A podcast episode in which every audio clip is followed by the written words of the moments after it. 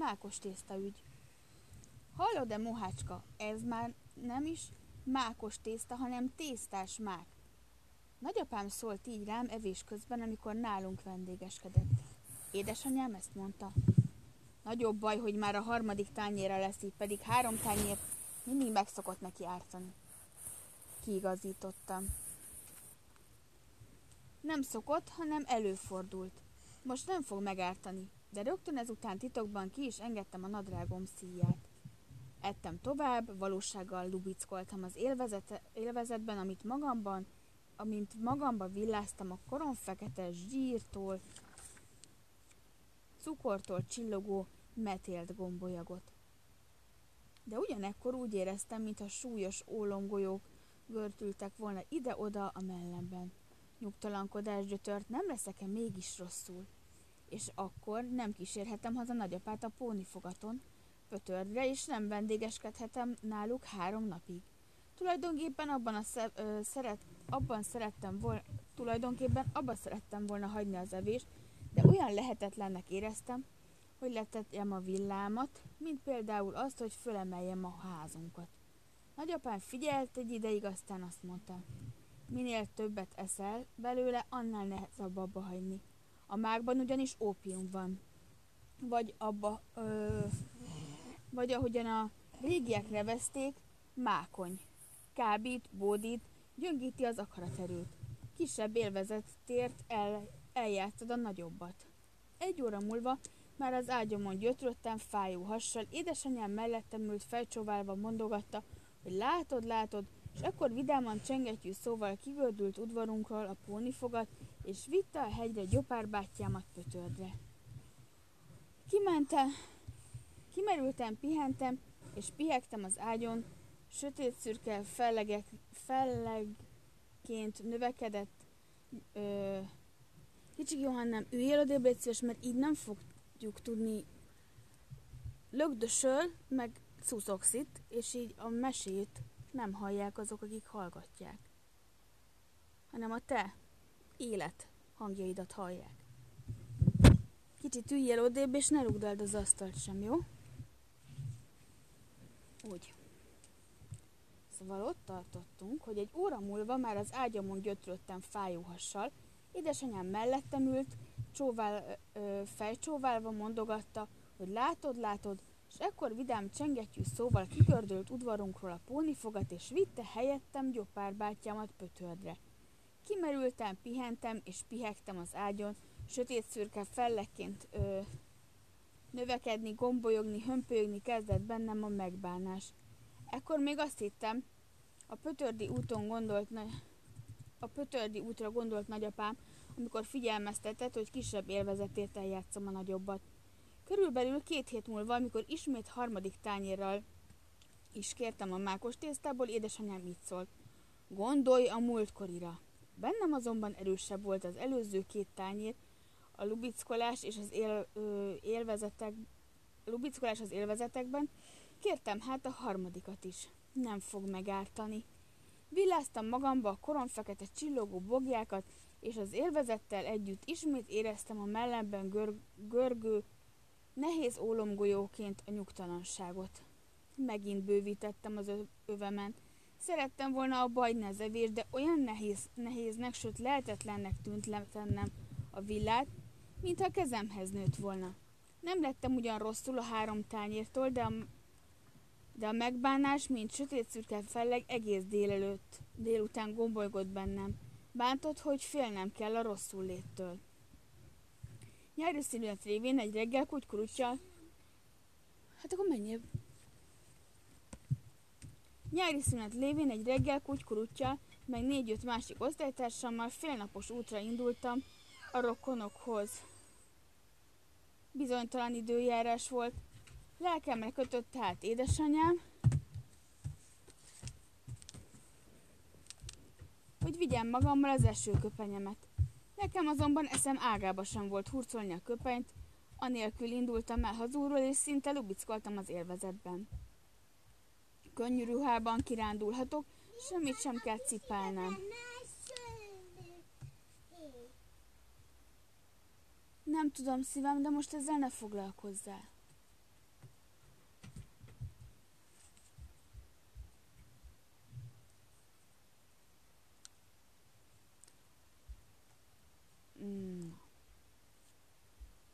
Szóval nekem azonban eszem ágában sem volt hurcolni a köpenyt, annélkül indultam el hazúról, és szinte drubickoltam az élvezetben.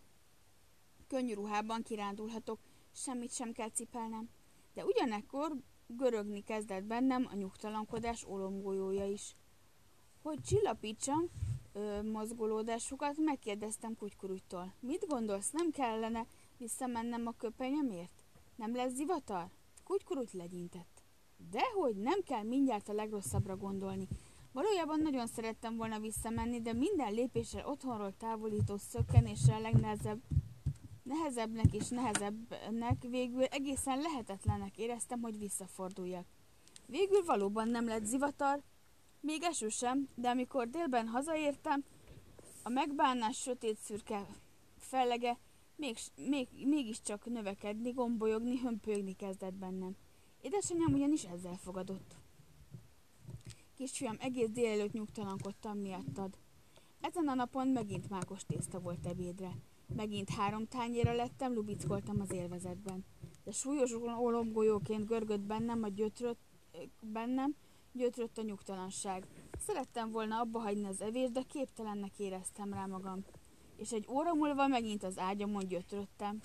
Édesanyám mellettem ült. Az arckifejezését, fejcsóválását elképzelhetitek. Egy újabb óra múlva pedig, amikor már bágyattan ültem a cseresznyefa alatt, és a megbánást ö, éreztem, hogy elkerekedik a szemem, és rádöbbentem az igazságra.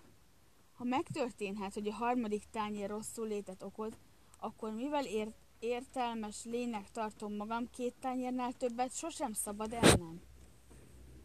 Néhány nap múlva a játszótéren voltam, amikor a kis fújóska sárkánya fennakadt a lombok között.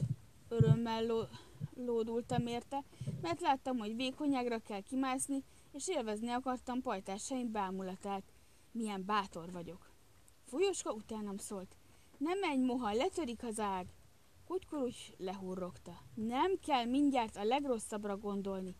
Amikor lepillantottam, az ág tövéből a földre bámuló sok kis arcra a lelkem valósággal lubickolt a dicsőséges élvezetben. De amikor mászni kezdtem kifelé azon a vékony ágon, eszembe jutott, óriási rosszaságot cselekszem, hiszen ha, láb, ha lábamat vagy éppenséggel nyakamat töröm, nagy bánatot okozok a szüleimnek. És a dicsőség élvezetéhez a nyugtalankodás gyötrelme társult, mintha ólomgolyók görögtek volna a szívemben. Egy pillanatra eszembe jutott, milyen ismerős az a két részből álló érzés.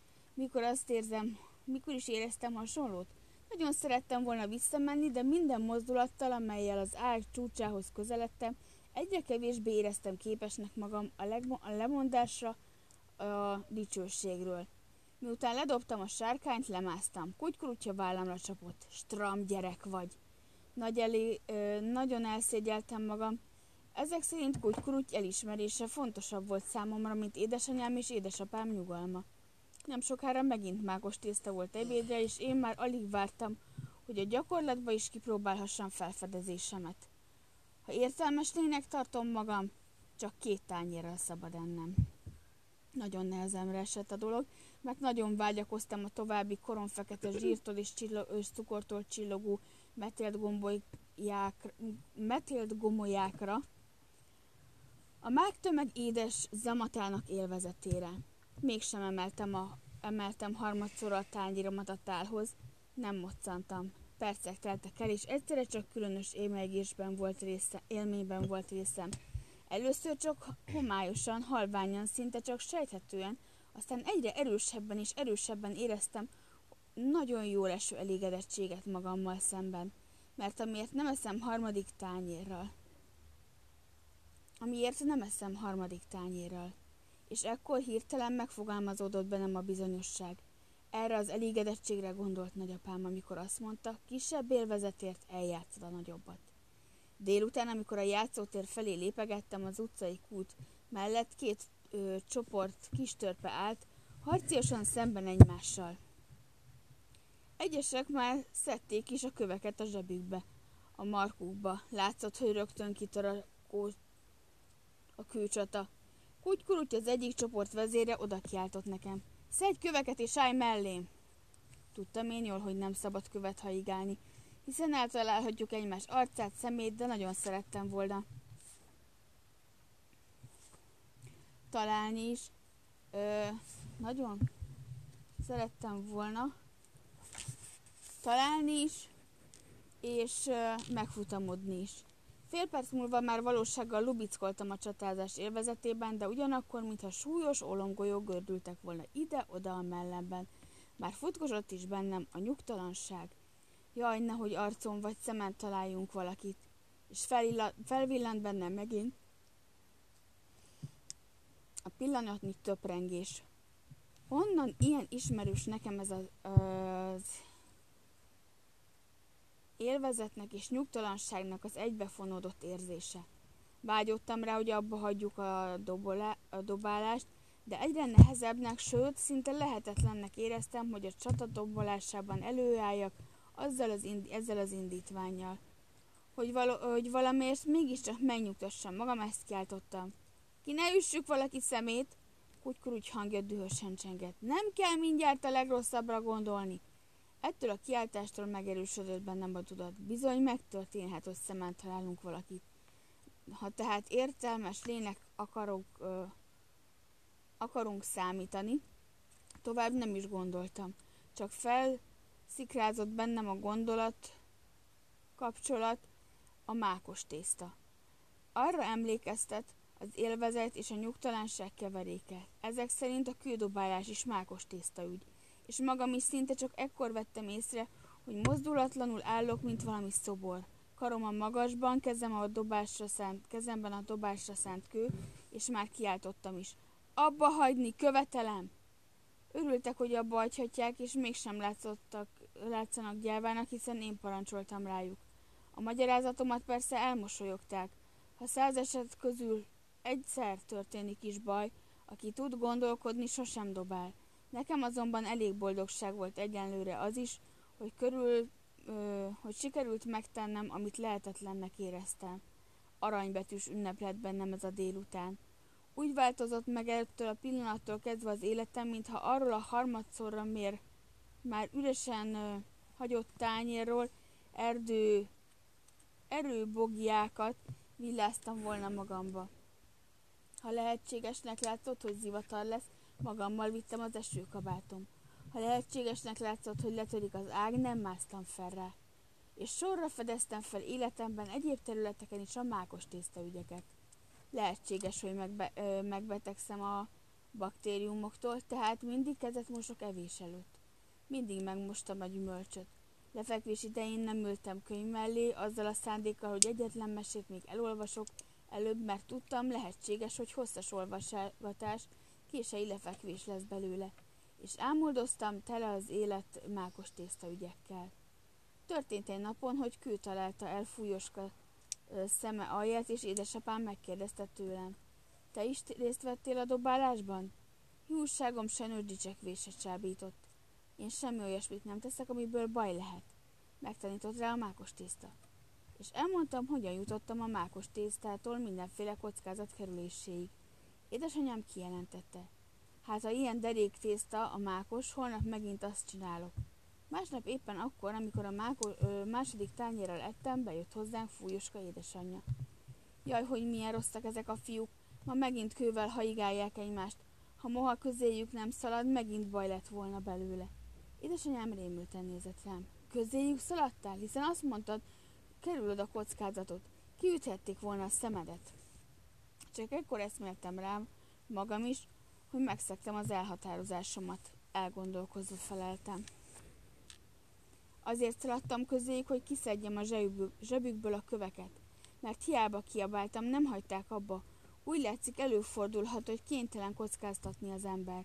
Ezen aztán annyira elgondolkoztam, hogy, szórakoztat, hogy, hogy szórakozottan a tárhoz emeltem az üres tányéromat. Kértem harmadszor is, édesanyám elmosolyodott. Ez is ilyen rendkívüli eset, amikor kénytelen kockáztatni az ember? Észbe kaptam. Jaj, dehogy is ez nem az, és mosolyogva tettem vissza magam elé a tányért.